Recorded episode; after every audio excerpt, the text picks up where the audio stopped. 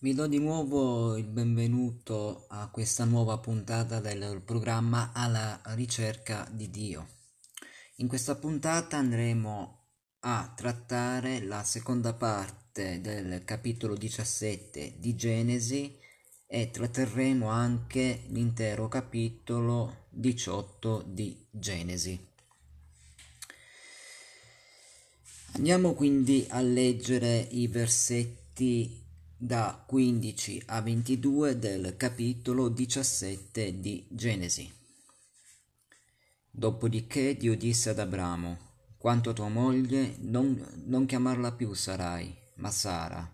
Io la benedirò e ti farò avere un figlio da lei. Io la benedirò e lei diventerà nazioni. Da lei discenderanno dei re. Allora Abramo si inginocchiò con il viso a terra e cominciò a ridere dicendo in cuor suo, un uomo di cent'anni potrà mai avere un figlio? E Sara, una donna di novant'anni, potrà mai partorire? Così Abramo disse al vero Dio, che Ismaele abbia la tua benedizione. Allora Dio disse, certamente tua moglie Sara ti partorirà un figlio, e tu dovrai chiamarlo Isacco, e confermerò il mio patto a lui. Sarà un patto eterno a favore della sua discendenza dopo di lui ma riguardo a Ismaele ti ho ascoltato. Ecco, io lo benedirò, lo renderò fecondo e lo moltiplicherò moltissimo. Genere, genererà dodici capi e lo farò diventare una grande nazione. Comunque confermerò il mio patto a Isacco, che Sara ti partorirà l'anno prossimo proprio in questo periodo. Quando finì di parlare con Abramo, Dio se ne andò. Anche il nome di Sarai fu dunque cambiato da Dio. Ella infatti non si sarebbe più chiamata Sarai, cioè nobile distinta, ma Sara che tradotto significa principessa. Se il vecchio Abramo sarebbe stato il padre di molte nazioni, allora Sara ne sarebbe stata la madre. Davanti a questo annuncio di Dio, il vecchio Abramo rise Certo, non gli sfuggiva l'umorismo insito eh, nella situazione, ma come dimostra la sua successiva richiesta, egli non rideva in uno spirito di fede assoluta. Egli non aveva dubbi sul fatto che Geova avrebbe potuto fare qualsiasi cosa, ma credeva che fosse molto più naturale e logico che Geova utilizzasse per l'adempimento delle proprie promesse quel suo figlio, Ismaele, ormai tredicenne. Questa fu implicitamente la sua richiesta a Dio. Ma Geova a questo punto è categorico e risponde con un secco no alle richieste di Abramo. Certamente tua moglie Sara ti partorirà un figlio e tu dovrai chiamarlo Isacco e confermerò il mio patto a lui. Sarà un patto eterno a favore della sua discendenza dopo di lui. Avrete notato come egli par- parli di Isacco come se questi fosse già nato, come un dato di fatto ormai assodato. Geova aveva deciso così ed esattamente così sarebbero andate le cose.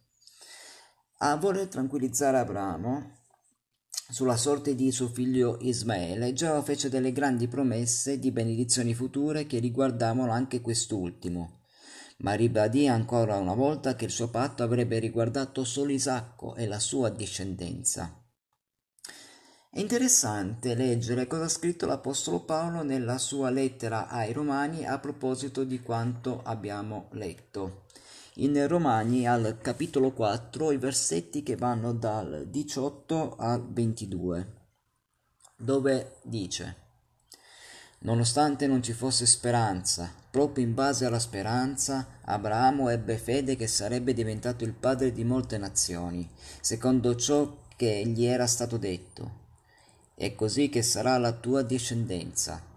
Pur senza indebolirsi nella fede, considerò che il proprio corpo era ormai come morto, dato che aveva circa cent'anni, e che anche il grembo di Sara era come morto ma a motivo della promessa di Dio non esitò per mancanza di fede, anzi diventò potente grazie alla sua fede e diede gloria a Dio, fermamente convinto che ciò che egli aveva promesso era anche in grado di farlo. Per questo fu considerato giusto. Dopo le parole di Dio, Abramo non perse eh, tempo e si mise all'opera. Continuiamo a leggere il capitolo 17, versetti che vanno dal 23 al 27. Abramo prese quindi suo figlio Ismaele, tutti gli uomini nati nella sua casa e tutti quelli che avevano acquistato con denaro, ogni maschio della sua casa e circoncise la carne del loro prepuzio in quello stesso giorno, proprio come Dio gli aveva comandato. Abramo aveva 99 anni quando fu circoncisa la carne del suo prepuzio, e suo figlio Ismaele aveva 13 anni quando fu circoncisa la carne del suo prepuzio. In quello stesso giorno Abramo e suo figlio Ismaele furono circoncisi, tutti gli uomini della sua casa, sia quelli nati nella casa, sia quelli acquistati con denaro da uno straniero, furono circoncisi con lui. Abramo quindi ubbidì prontamente e fece esattamente quanto Geova aveva chiesto. Fu circonciso lui e tutti i maschi che erano con lui. Qualcuno potrebbe chiedere, se la circoncisione è il segno del patto che Dio fece con Abramo, perché fu incluso anche Ismaele? Egli, in quanto maschio appartenente, avrete notato che erano compresi anche quelli acquistati con denaro, era partecipe del patto. Per lui, inoltre, Geova aveva previsto speciali benedizioni. Ma non era lui che Dio aveva promesso ad, ad Abramo fin dal principio egli non sarebbe stato il padre de- de- della nazione di cui Dio si sarebbe servito e dalla quale sarebbe in seguito venuto il Messia. Andiamo adesso a trattare il capitolo 18. I capitoli 18 e 19 di Genesi sembrano quasi distaccati dalla storia di Abramo. Essi trattano della distruzione di Sodoma e Gomorra. Il capitolo 18 è un capitolo piuttosto lungo nel quale Geova svela ad Abramo il giudizio che cadrà sulle due città e nel quale Abramo intercede a favore delle città della piana. Io penso che ciò sia un'illustrazione della vita cristiana santificata, della vita in comunione con Dio, ma nel capitolo 19 a Sodoma e Gomorra, con Lot, vedremo ciò che chiamano la vita maledetta, frutto di una scelta errata fatta in precedenza. Sfortunatamente, tra i cristiani di oggi troviamo entrambi questi tipi di vita, coloro che vivono una vita benedetta e coloro che la vivono invece maledetta. Ci sono coloro che sono veramente naufragati nella loro vita, sono usciti completamente dalla volontà di Dio non dico che hanno perso la salvezza, ma sicuramente hanno perso tutto ciò che insieme alla salvezza Geova vuole dare a chi ha riposto la sua fiducia in lui. Paolo dice nella prima lettera ai Corinti, al capitolo 3, versetto 15, queste parole. Se l'opera di qualcuno andrà bruciata, questi subirà una perdita, ma lui stesso sarà salvato. Tuttavia lo, lo sarà come attraverso il fuoco. La prima parte del capitolo 18 è il racconto dell'ennesima apparizione di Geova ad Abramo e della riconferma da parte sua della prossima nascita di Isacco. Possiamo quindi iniziare le- leggendo questo racconto. Genesi, il capitolo 18, i versetti che vanno dall'1 al 16. In seguito Geova apparve ad Abramo, fra i grandi alberi di Mamre, mentre era seduto all'ingresso della sua tenda nelle ore più calde del giorno. Abramo alzò gli occhi e vide tre uomini in piedi a una certa distanza da lui. Non appena li vide, dall'ingresso della tenda corse loro incontro e si inchinò con il viso a terra. Quindi disse, Geova, ti prego, se ho la tua approvazione, non passare oltre fermati dal tuo servitore. Permettetemi, per favore, di farvi portare un po' d'acqua e di farvi lavare i piedi. Poi riposatevi sotto l'albero, visto che siete venuti qui dal vostro servitore. Permettetevi di portarvi un pezzo di pane per farvi ristorare, e poi potrete rimettermi in cammino. Allora dissero, va bene, fa quello che hai detto. Abramo andò in fretta da Sara nella tenda e le disse Presto, prendi tre sea di fior di farina, impastala e fa delle pagnotte. Poi corse verso la mandria, scelse un toro giovane, tenero e buono, e, lo diede al servitore che si affrettò a prepararlo. Quindi prese del burro, del latte e il toro giovane che aveva fatto preparare. Mise quel cibo davanti ai tre e, mentre questi mangiavano, rimase in piedi vicino a loro sotto l'albero. Dov'è tua moglie Sara? gli chiesero. Lui rispose, qui, nella tenda. Uno di loro pro- proseguì. Di sicuro tornerò da te l'anno prossimo in questo periodo, ed ecco, tua moglie Sara avrà un figlio. Intanto Sara stava ascoltando all'ingresso della tenda, che era dietro all'uomo. Abramo e Sara erano vecchi, avanti negli anni, e lei aveva passato l'età in cui si possono avere figli. Perciò Sara iniziò a ridere dentro di sé, dicendo Davvero avrò questo piacere, adesso che sono sfiorita e il mio Signore è vecchio? Quindi Geova disse ad Abramo Perché Sara riso e ha detto Davvero partorirò un figlio, vecchia come sono? C'è forse qualcosa di impossibile per Geova? Tornerò da te l'anno prossimo in questo stesso periodo e Sara avrà un figlio. Sara però ebbe paura e, e negò dicendo Non ho riso. Ma lui le disse E invece sì, hai proprio riso. Poi gli uomini si alzarono per andarsene e guardarono giù verso Sodoma. Abramo li accompagnò per un tratto di strada. Abramo mm, viveva a Mamre, vicino a Hebron, ed era ormai un uomo vecchio. Ma la vecchiaia non aveva intaccato il suo carattere generoso e neanche il suo senso dell'ospitalità, peraltro molto sentita, ed è importante nella società di quel tempo, ed è un po' in generale in tutto il mondo arabo. Avete senz'altro notato la premura con la quale accosse i tre viaggiatori a noi forse sembra molto strano dire ad un uomo estraneo di lavarsi i piedi ed entrare in casa. Non lo faremmo oggi, ma probabilmente era il costume più antico che esisteva. D'altronde stiamo parlando di usi e costumi molto antichi e diffusi in tutto il mondo conosciuto di allora. Per migliaia di anni gli uomini hanno viaggiato a piedi, non esistevano scarpe chiuse come quelle che noi siamo abituati a vedere.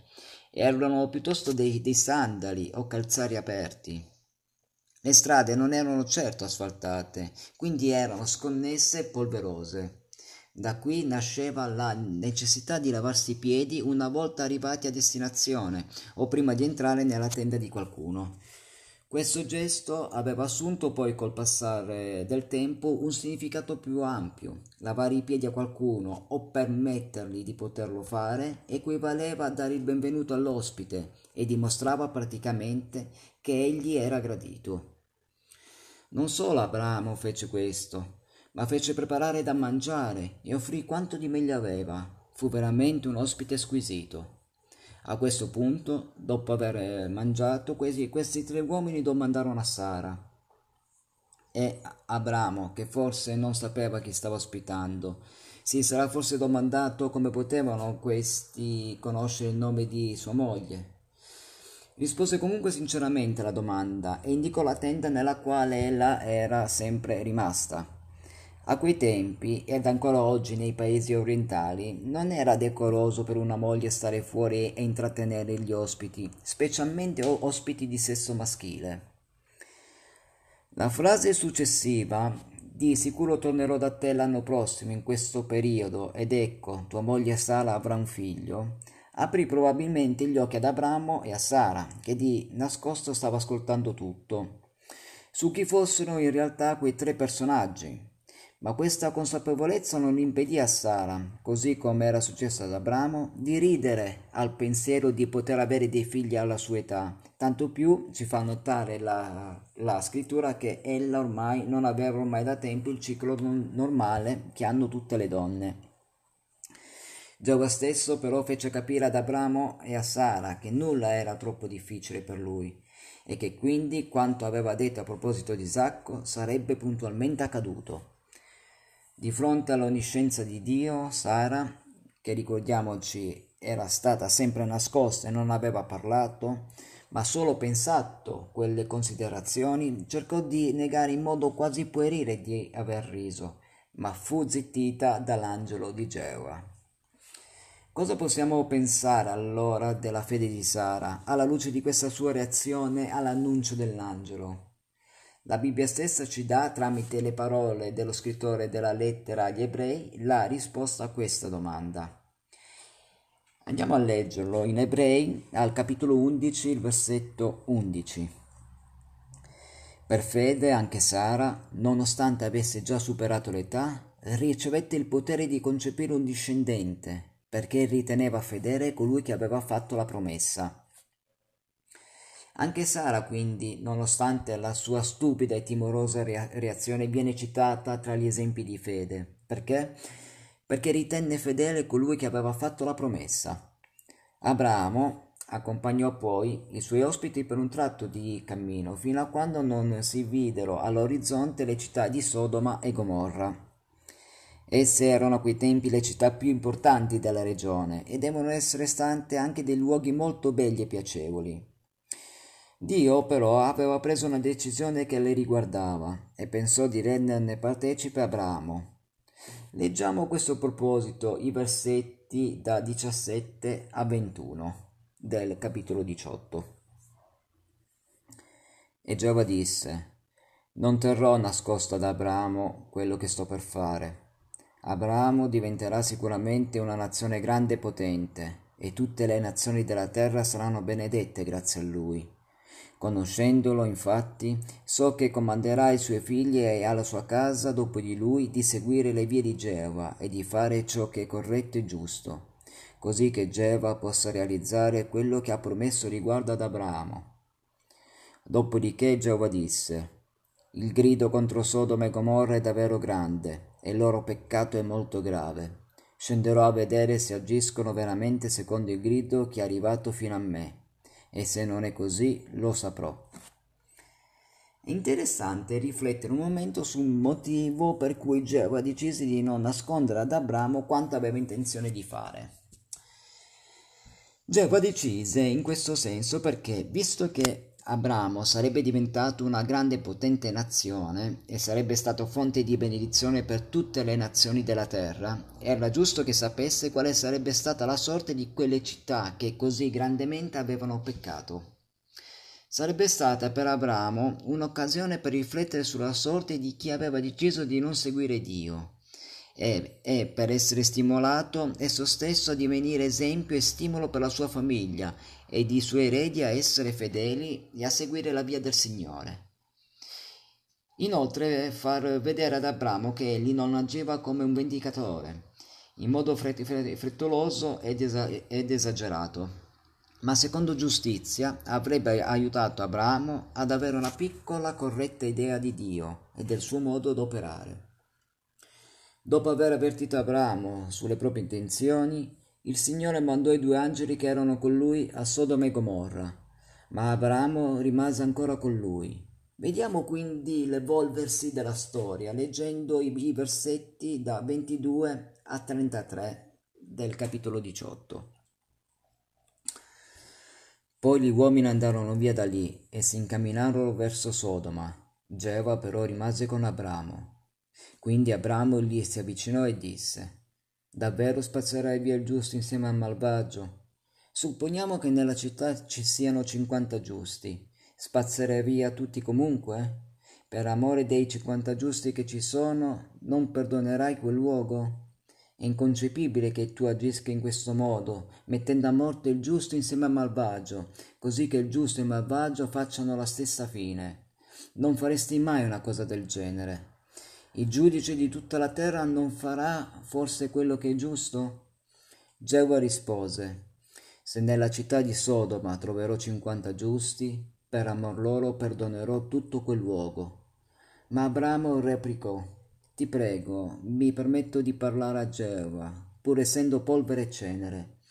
Supponiamo che ai cinquanta giusti ne manchino cinque, distruggerai tutta la, la città per quei cinque? Dio rispose, Se ve ne troverò quarantacinque non la distruggerò. Ma di nuovo Abramo gli disse, supponiamo che ce ne siano quaranta. Dio rispose, per amore dei, dei quaranta non lo farò. Ma Abramo proseguì, Geova ti prego, non, non, non ti arrabbiare, lasciami parlare ancora. Supponiamo che ce ne siano solo trenta. Dio rispose, se ve ne troverò trenta non lo farò. Ma Abramo proseguì, ti prego, mi permetto di parlare a Geova. Supponiamo che ce ne siano solo venti. Dio rispose, per amore dei venti non la distruggerò.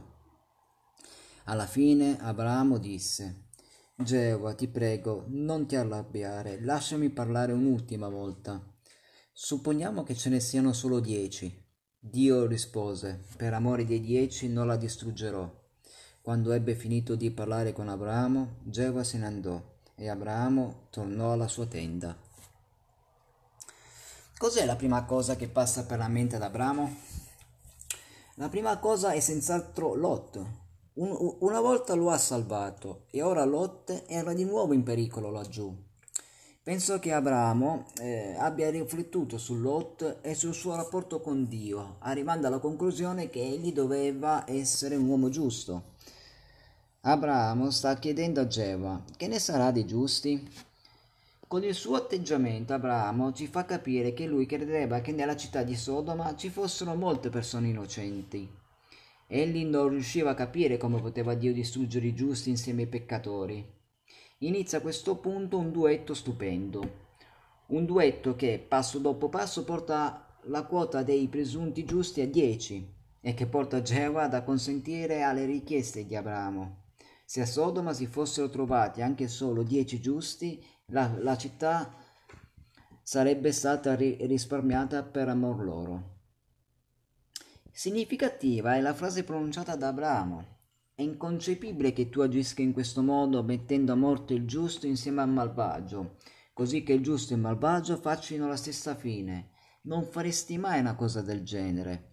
Il giudice di tutta la terra non farà forse quello che è giusto? Questa è una domanda che ancora molti si pongono. Ad essa naturalmente c'è una risposta. La Bibbia attesta che il giudice di tutta la terra è sempre giusto. Qualunque cosa Geova faccia è giusta. Voi forse non la pensate così, ma ciò probabilmente dipende dal fatto che non conoscete tutti i fatti, non siete a conoscenza di tutti i dettagli. Se così fosse, allora sapreste che il giudice di tutta la terra è giusto. Siamo noi che sbagliamo, egli invece è giusto. A questo punto si pone un'altra domanda. Come mai Abramo si fermò a dieci giusti e non scese al di sotto di dieci? Possiamo ragionevolmente supporre che egli non scese sotto i dieci perché a questo punto incominciò a dubitare che forse Lot era perduto e questo lo disturbava alquanto. Sarebbe potuto arrivare alla quantità di uno, Avrebbe potuto dire, Signore, se c'è un solo giusto nella città, la, la distruggerai? Sapete cosa avrebbe risposto Geova? Se c'è un giusto nella città, lo, tratterrò, lo trarrò fuori perché non distruggerò un giusto insieme ad essa. Come faccio ad attestare che avrebbe risposto così? Perché così è stato. C'era un giusto lì. Abramo non lo credette, ma Dio lo conosceva, era Lot. Vedremo nel prossimo capitolo che Geova disse a Lot, esci dalla città, non la posso distruggere finché tu sei lì. Possiamo dedurre da tutto il brano che Geova era perfettamente a conoscenza della situazione delle città della pianura. Sapeva perfettamente che in esse c'era solo Lot di giusto, ma seguì pazientemente tutto il ragionamento di Abramo per dimostrare allo, allo stesso che il giudizio che stava per abbattersi su Sodoma e Gomorra era giusto e sacrosanto.